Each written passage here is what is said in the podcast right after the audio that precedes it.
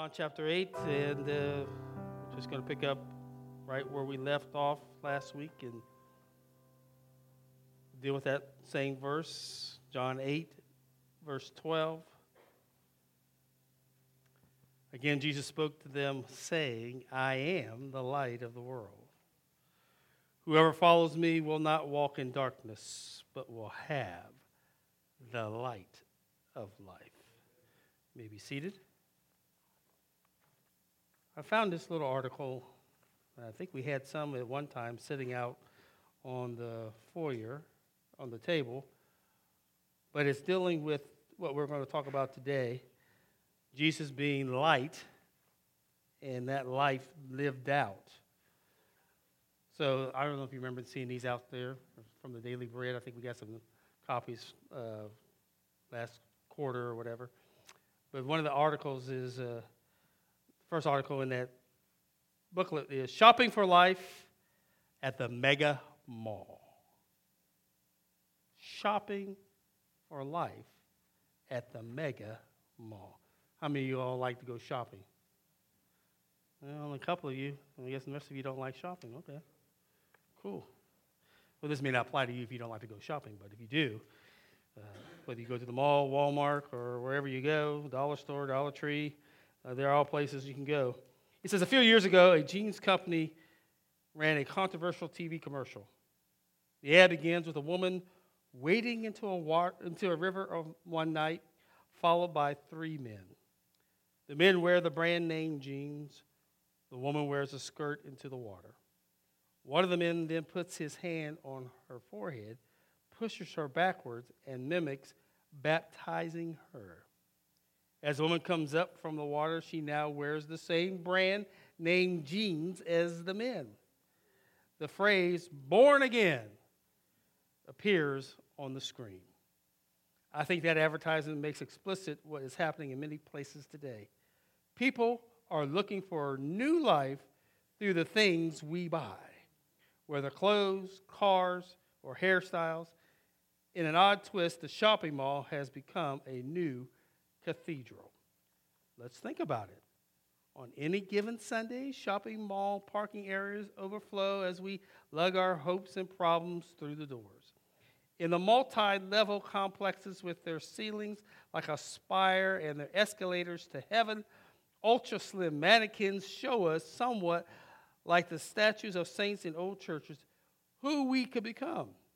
Advertisements on loudspeakers become the cathedral sermons and the gospel they proclaim goes something like this You are lost and incomplete, but you will feel better when you buy something a new dress to make you likable, cologne to make you lovable, cool shoes to make you acceptable. You can, re- you can be reborn through a pair of jeans. Shopping malls hold out the promise of finding life through them, and some of us believe that. How many of us shop when we feel down or unfulfilled? I've done it, hoping a chocolate strawberry milkshake from the food court will pick me up when I am low. But any lift I've gotten has rarely lasted. That's the downside of shopping for life at the mega mall. The gains are momentary. We need to keep buying things in an effort to be happy, to feel alive. Each month, thousands of people type the phrase meaning of life into internet search engines. They find answers ranging from life has no meaning to the meaning of life is whatever you make it. Thankfully, there is another answer, and it revolves around the meaning of life itself. In its original language, the New Testament uses two Greek words for life bios, meaning natural, created life, and zoe, meaning God's eternal, supernatural life. The distinction between the two is important. We can have bios without Zoe.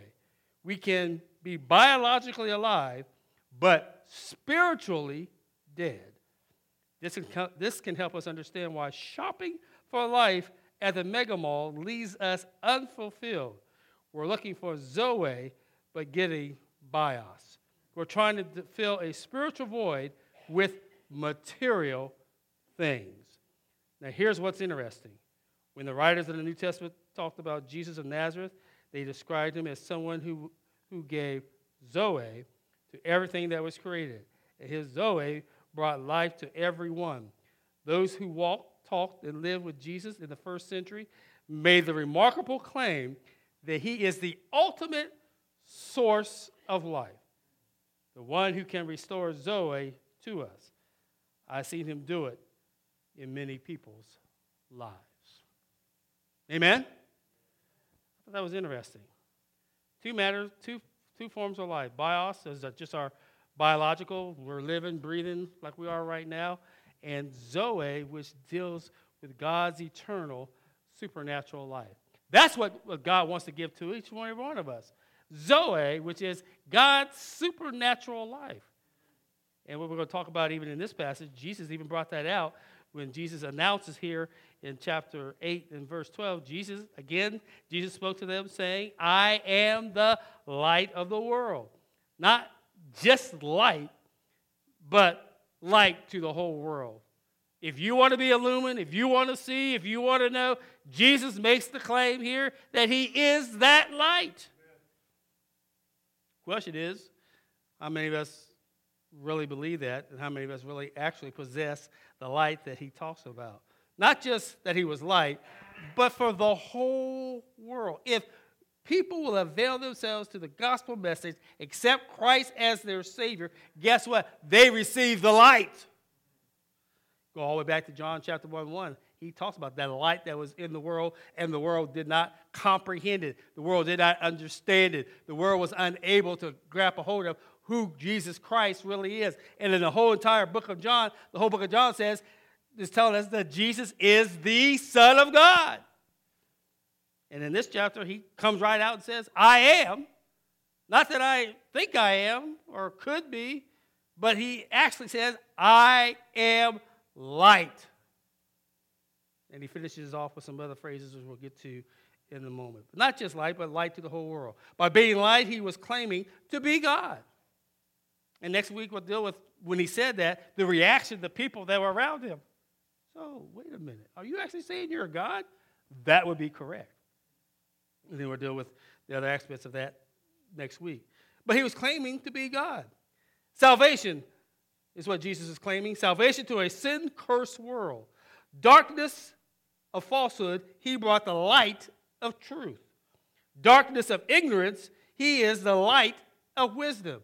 Everything light is not, that's who Jesus is. Where there's darkness, Jesus brought light. Where there is ignorance, Jesus brought wisdom. Everything about Jesus is showing and illuminating to man the best that who he is and the best that man can be.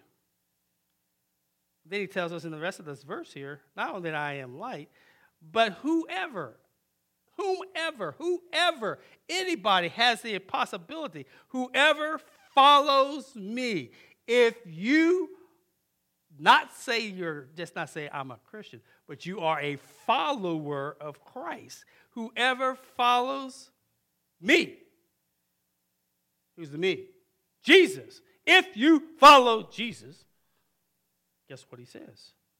You will not walk in darkness. He didn't say that the possibility that you could and could not. He says, if you follow him, you will not, will not positively walk in darkness question that we have to ask ourselves this morning is if you're in darkness, why? If you're sitting here today and you're saying, well, Pastor, you know, there's some darkness. Well, wait a minute, hold on. That's not the Lord's fault because he just said that he is the light. And the fact that he says he is the light and that he is the light of the world, he follows up that whoever, and if you are part of the whoever, whoever follows him whoever makes him Lord, whoever puts him first in their life, all that you are and all that you ever could be is all about Jesus. If you follow him, you will not have. Is that what he says? Whoever follows me will not walk in darkness, will not walk in falsehood, will not walk in untruth. Why? He says, the reason why you will not walk in darkness, but you will have the light of life. You will have the light of life. If He is light and you have Him, you have not darkness, but you have life.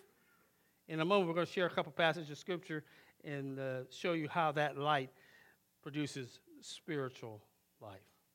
He says, Follow me. The Greek word akalatheo, we talked about that last week. And the, word, the two references to this word is one, it's a general fellowship. When he was talking to many of the crowds, people followed him. But what he's specifically talking in this case is those who made Christ their Lord. There's a cost to following Jesus. Amen? What's the cost? I tell you, I'm glad you asked that question. Go with me to Matthew chapter 8. Matthew chapter 8, beginning with verse 18. And when you get there, say, I got it. Got it? I only heard a couple. All right. Matthew chapter 8, verses 18 through 22. Let's do what Jesus says. The cost of following Jesus. There's a cost. To be a true follower of Christ, to be a disciple of Jesus, costs something. And if it is not costing you anything, then you may not be a true disciple of Jesus. What's the cost? One. Now, when Jesus saw a crowd around him, he gave orders to go over to the other side. And the scribe came up to him and said to him, Teacher, I will follow you wherever you go. Jesus said to him, Foxes have holes, and birds of the air have nests, but the Son of Man has nowhere to lay his head. Another disciple said to him, Lord, let me first go and bury my father. And Jesus said to him, Follow me and leave the dead to bury the dead. Jesus doesn't want us to be half hearted. He wants, if you're going to follow Jesus, you got to be serious about this thing to the point where he even talks here. He lets this person, the person says, listen what, this is what this scribe says. He came to him and he says, Teacher, Rabbi, I will follow you wherever you go. How many of us have said that somewhat to the Lord? I will follow you, Lord. Wherever you lead me, I will follow. Uh huh. Yeah. Right. Maybe he's trying to tell you lead you to come to his house. You have yet to follow him to the house. Let alone talk about the other cases of following Jesus. He says, I'll follow, Lord, I, I, I want to follow you wherever you go. Jesus let him know real quick. Well, before you say that, remember I always tell us, be careful what we say, be careful what we ask for. Many of us, I love the Lord, I, I trusted him, I hastened to his call. he's on the throne of God, I believe in Jesus. Well, that sounds wonderful until something happens in our life, and then all of a sudden, uh, wait a minute, hold it, time out, Lord. I, I love you, but my faith is not where it should be. Whoa, whoa, whoa. You said, I will follow you, Lord. You said you wanted him as your Savior and Lord. I think maybe us bypass the Lord part and just say we want Jesus to save us. But there's no true discipleship, there's no fellowship of Christ without him also being Lord of our life. Can he save us from our sins? Will he save us from our sins? Yes. But he doesn't want that half heartedly. He wants all of you and all of me. 100% of who we are. Jesus said, by the way, just so you understand something, foxes have holes, birds of the air have nests, but there is nowhere for me to lay my head. And if you read the gospel record, Jesus had nothing of his own. He didn't own a house. He didn't own anything. When he was riding in on the donkey, he had to borrow. When he was going about ministering, he had to go to Mary and Martha's house and other people's house. Wherever he went, he was at the, at the, at the expense of other people helping him and investing in his ministry. He did not have anything of his own. He's just letting this person know, by the way, you're not going to have anything. You may not have a place to lay your head, as, as, as the foxes and the birds have. Because I, as the Son of Man, I, as God in the flesh, I have nowhere to lay my head. Then this other disciple says, Well, you know what? I will follow you, Lord, but first let me. That's what many of us like to do. I got it. Pastor, I get it. I'm going to be willing to do this, but first let me do whatever it is. In this case, he says, uh, Let me first go bury my father. Jesus said to him, No. Follow me. Somebody says, that sounds awful cruel. Follow me. Wait a minute, he just pastor. He just wanted to go bury his father. Is there anything wrong with that? No. But in this instance, Jesus let him know the cost, if you're going to follow me, the cost is let the dead bury the dead. Follow me and leave the dead, dead to bury their own dead. Leave that up to somebody else. It may be that you're in a position where you don't have the opportunity to bury your loved one, or you don't have the opportunity to do certain things, all because of following Jesus costs something. It may cost you your marriage. It may cost you your job. It may cost you. So how that how's that happen? Maybe taking a stand for Jesus will cause you and your loved ones, you and your mate, to be at rift with one another, all because you're taking a stand for the kingdom of God. I can't believe you're going to be like that. Well, yeah. I'm following what the Lord says. The cost of follow Him is this. That's the cost. You don't do, and I don't do anything without counting the cost. You get ready to buy a car, you're going to make sure that you can afford it. Amen? You may think you can afford a Lexus, whatever, whatever.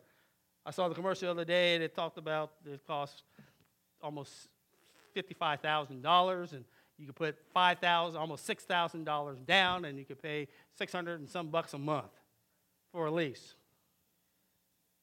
Now, if you can't pay for your Humpty Dumpty car, there's no way you need to be going to the Lexus dealer down at King's Auto Mall or over by uh, Centerville, Centerville, looking at a nice $800 a month car payment just because you want to profile and make people think you got it. No, you count the cost. Did you ever count the cost of what it means to follow Jesus? What does that mean? There are a lot of good things you can do, but the better thing is to follow Him. When I can do anything else but do what the Lord wants me to do. Oh, wait a minute, Pastor. You know, the Sunday that you're having this, uh, this thing, I've got something going on with my family. That's nice. And I'm not telling you you, don't, you can or cannot. But the cost of discipleship might be. Notice what I said might be. The support of someone else in the body rather than doing your thing. That's a cost. You mean you want me to tell my family that I can't be there at the, t- the time I said I was going to be there, but I might be a, few, a little bit late? Well, if the cost of discipleship is that's what it takes, yes. But what we tend to do is we blow off the things of Christ, the things of the Lord, to do our own thing. All under the guise of the Lord is my, the Lord is the Lord of my life. Well, not really. We're going to do our own thing. The Lord wants complete submission. We are to come to Jesus not on our own terms. That's what's happening here. I, will I'll, I'll follow you, but let me go bury the dead. Bury my dead. No. Coming to Jesus means not coming to him on our own terms, but on his terms, or not at all. Either you come the way Christ tells us to come, or you don't come at all. He doesn't want us to be half hearted. He wants all of us, not part of us. Amen? I didn't think I'd get a whole lot of amens on this one because, you know, it hit me, and then I figured it's going to hit all of us. Because when we look at our fellowship, let's be honest with us. Our, if we were weighed in the balances, many of us would come on the wanting side of the ledger because we're not following Jesus the way we think and we should be. We're giving Jesus leftovers. We're giving Jesus the seconds and not the first. He wants the first in everything of our life. If my wife wakes up one morning and says she's not coming to church, that's fine. I'm still coming to church. Or vice versa. If I say I'm not coming, she's going to come. Amen? That's the way it should be. And if she starts telling me, well, you know what, you spend so much time at the church, hey, cool. That's right, I do. I love the house of God. I love the people of God. I love being around the things of God. And if that becomes a problem to her, well, so be it. But I'm still not going to change my life to make her happy. I'm not going to say, well, I'm not coming because I, well, no, I'm coming. I pray she, I'm going to pray the Lord changes her heart. Amen? Or my children or anybody else. You cannot allow anybody else to stop you from doing what the Lord wants you to do. You don't do it in any other area of your life except when it comes to the things of God. If you got people on your job that don't like you, is that stopping you from coming to church? I mean, coming going to your job? I don't think so. You know, people, you know, people talk about we got clicks, we got, we got. Wait a minute, they're the same thing in the world. You're not going to tell me that everybody on your job, everybody gets along and everybody likes everybody, and it's one big kumbaya moment. No way. You go to your job every day. You even got your own relatives that you can't, some of us can't even contend with sometimes. We love them, but we don't want to be around them all the time. And when they come knocking on our door, we go, oh, Lord Jesus. What do they want now? If you do it there, do not, and that same stuff goes on here. But here's the key Jesus says that in this place, we as brothers and sisters in Christ, we as a body of Christ ought to love one another. And the way you can't put up with some of us, and some of you can't put up with me, guess what? The same feelings is exhibited back to you. Should not be that way, but that's the reality. I, I really don't like being around pastors. Well, that's fine. You don't have to like being around me. Guess what? Maybe I don't like to be around you. But the bottom line is this I still have to love you. And when you are around, I will treat you with love of Christ that is inside of me. And vice versa. You may not like me, you may not even want to be around me, but if I am in your presence, you ought to be able to say, hey, Pastor, how you doing? And don't give me one of these little pats. Say, Pastor, in Christ, in Jesus' name, in Jesus' name, I love you. Amen. So the cost is what he says here in Matthew 18. The other part of the cost is let's go to Luke 18. The Gospel of Luke. The two there, there's a cost here. I just want us to look at our lives and say, Lord, have I really counted the cost? Am I willing to count the cost? Because if you don't count the cost, that's maybe the reason why we're not doing what we're supposed to be doing. It's too expensive. And that's what many people tell me, Pastor, you you, expect too much. You, you, why not just let that go and, and, and, and just kind of ease up a little bit because maybe we'll win them? Well, no, no, I'm not easing up. God wants us to do right. I don't want us to have the shopping mall mentality. Well, we come to the mall to get our fix. We come to church because, well, you know, they do certain things that I, I, I could be happy with. He gets up there talking about some things I just, I just, I can't handle it. Well, Matthew 18. Hope you have read this before. Beginning with verse 18. Reads as follow. And a ruler asked him, Good teacher, what must I do to inherit eternal life? Jesus said to him, Wait a minute. Why do you call me good? No one is good except God alone. Now listen. And he's talking to this ruler. This is Jesus. You know the commandments. Do not commit adultery, do not murder, do not steal, do not bear false witness, honor your father and mother. And get, follow his response. He says, the ruler says, All these I have kept from my youth. Wow, he's good. All these things he has kept. He has not committed adultery. He has not committed murder. He has not stolen. He has not bear false witness. And he has 100% honor his father and mother. He's a good guy. This is a wonderful man. All these things I kept from my youth. When Jesus heard this, he said to him, That's great. I'm glad you've kept all these things. Just so you understand. One thing you lack, you still lack. But he asked the question, what, I, what am I missing here? One thing you lack. Sell all that you have and distribute to the poor, and you will have treasure in heaven. And come, follow me. Hmm.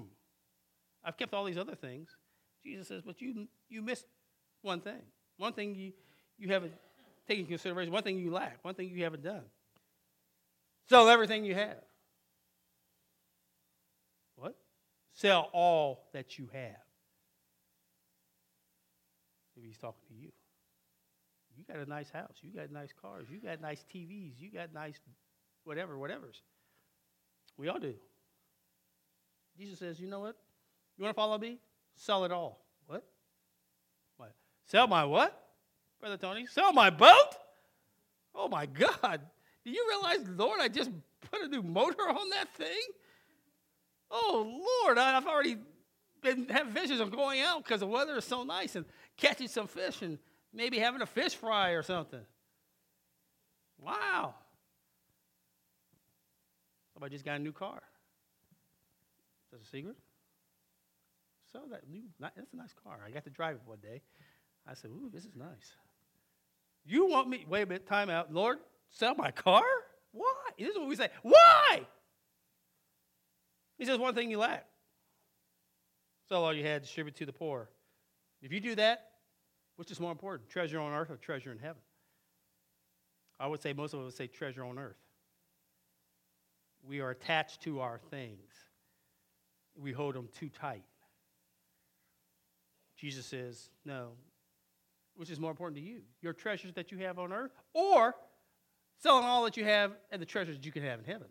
Only you can answer that question. And if you sell all that you have and, and get and have treasure in heaven, then the second part of it is come and follow me. Oh, wait a minute. I gotta sell all I got, then I gotta then you want me to follow you? You don't understand. If I don't have a car, if I don't have these things, I can't follow you. Well, yeah, you can. He done told you. If you do all that, you'll have treasure in heaven. Here's the response. But when he heard these things, he became very sad. He probably was like, wow, I'm pretty well off. I've kept the commandments. And I'm asking this good teacher, I'm asking this person that's God in the flesh what, what I can do. And I told him I kept everything, all the major, all the major things I've kept. And he really wants me to sell it all to follow him?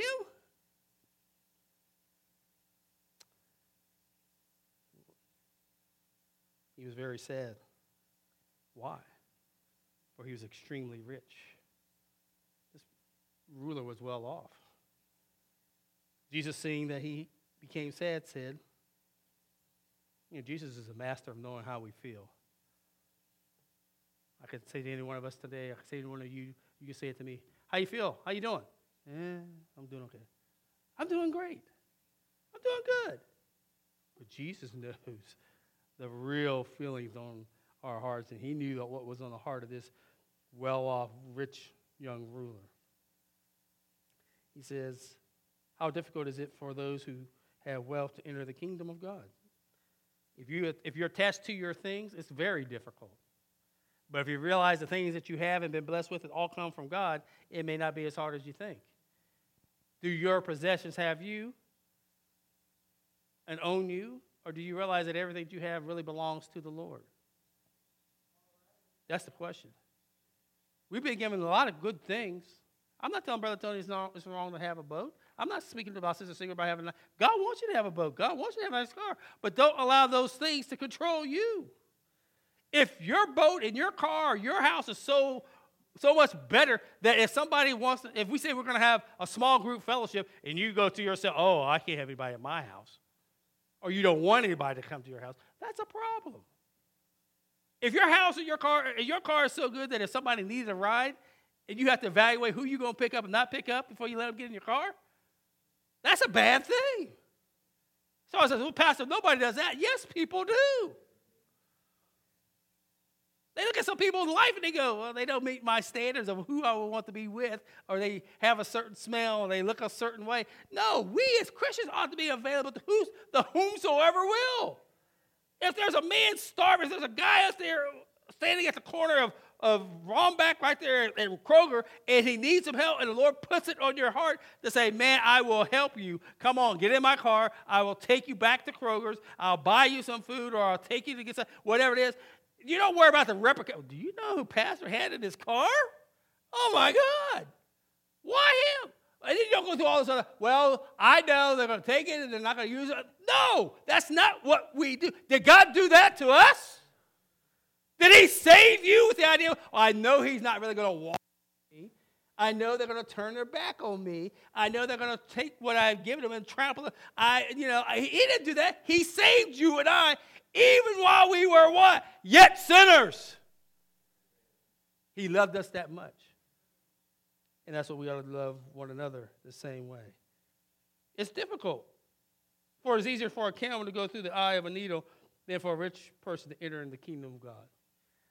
It's tough when you got a whole lot and everything is all tied up with your money. And you got money. You know, when there are people out here on, on TV that have so much money, they don't worry about anything. Most of us, we have a certain, you know, when you can go to the store and money is no object, you can go shopping and drop 5,000, 10,000, 20,000. You can go buy a car and pay for it in full if you want to.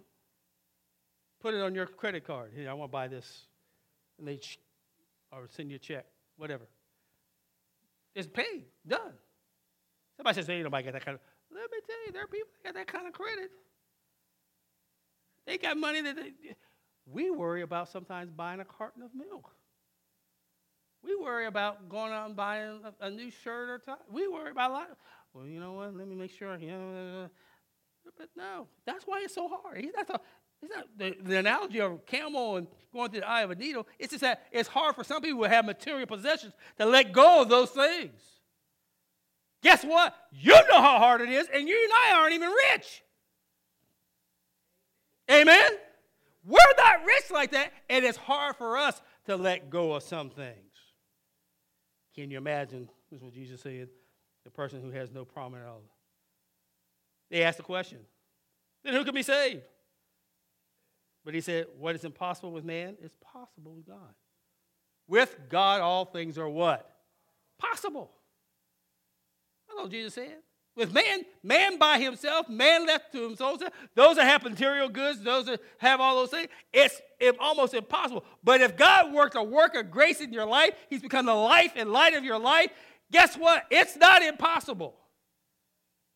Do you realize that the some part of the kingdom of God is being supplanted and supplied by a lot of men and women who have a whole lot of money and they are willing to invest that money into the kingdom of God?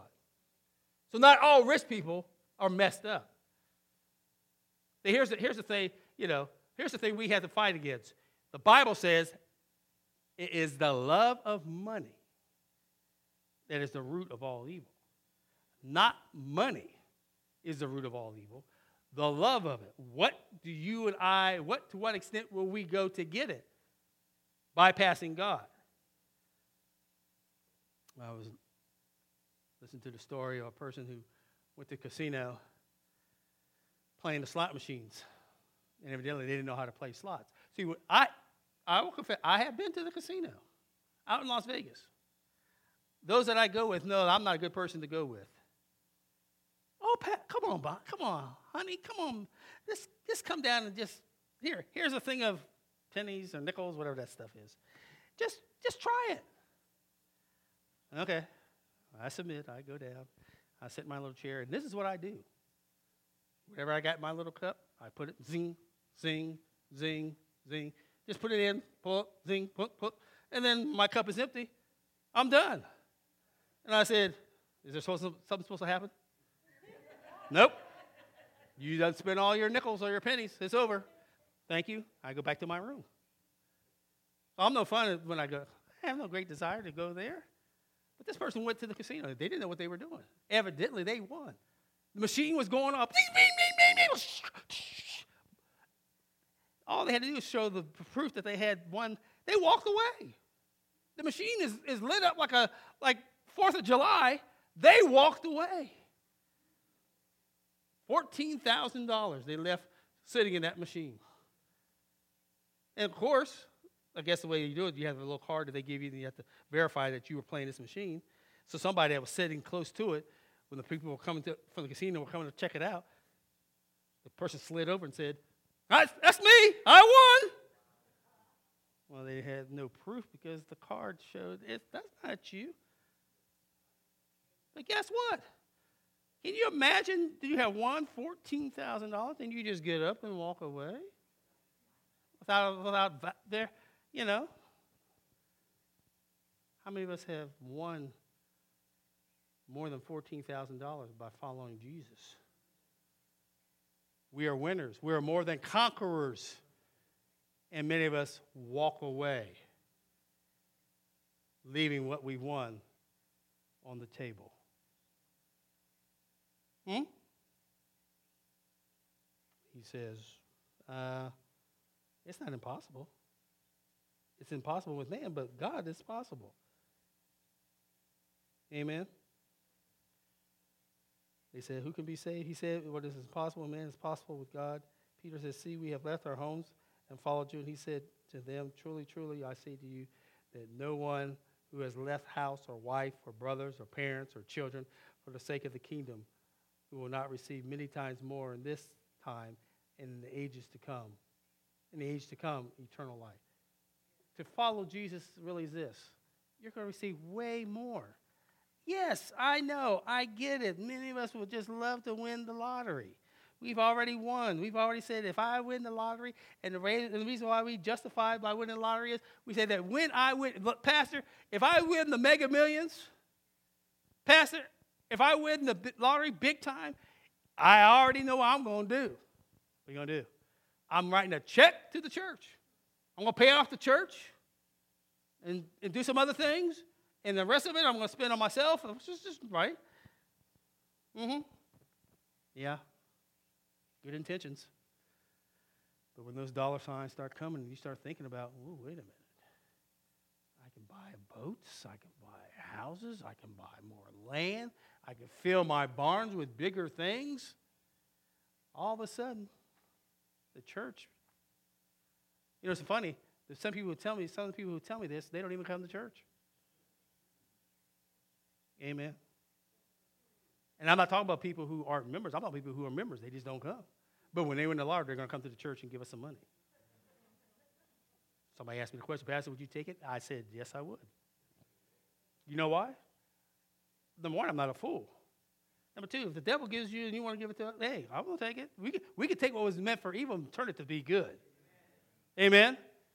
Many times God takes what man thought was what sometimes considered wrong and bad, God can turn it to make it good. We could take that money and invest it in the kingdom. You may take it and blow it, but if you say, well, I want to give it to the church, great. We'll take it and use it to advance the kingdom of God and bless other people, all because you don't understand what you're doing.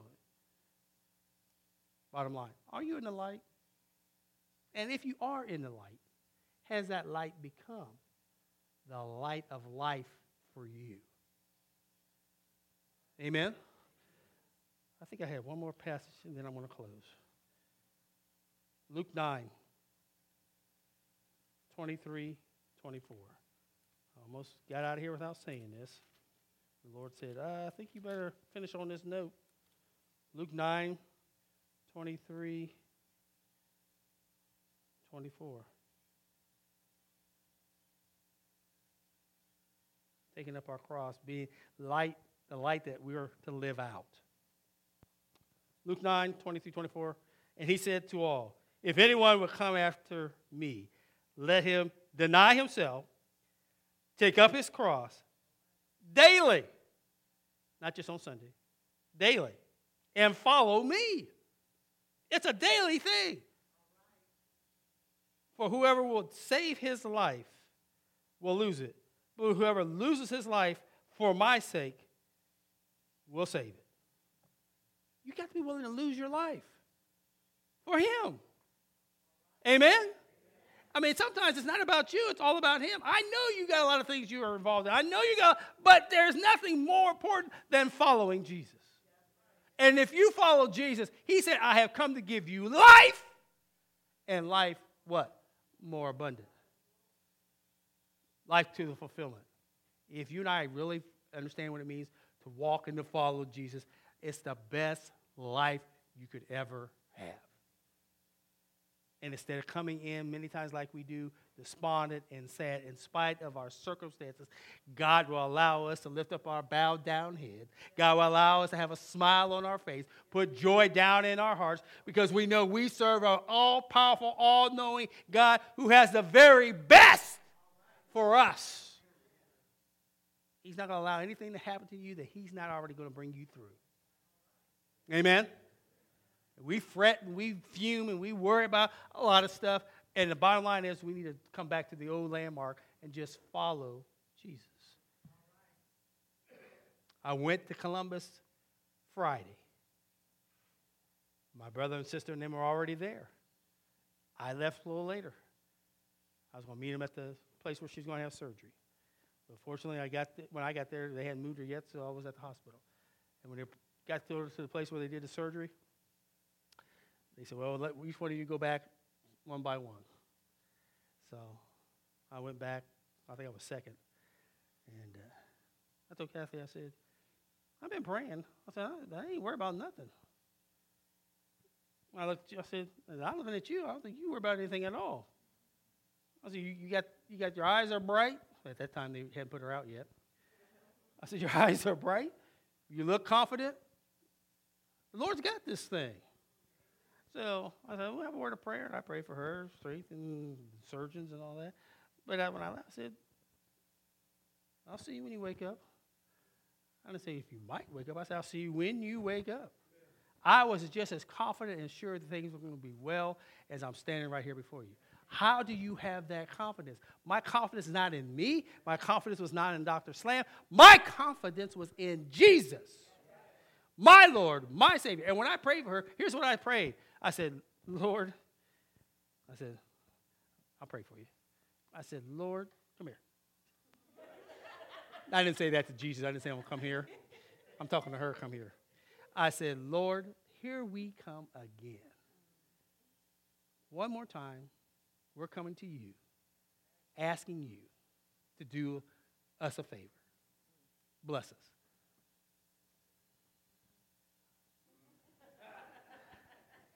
Isn't that something? Do you ever think about that? How many times have we, how many times do we go to the Lord?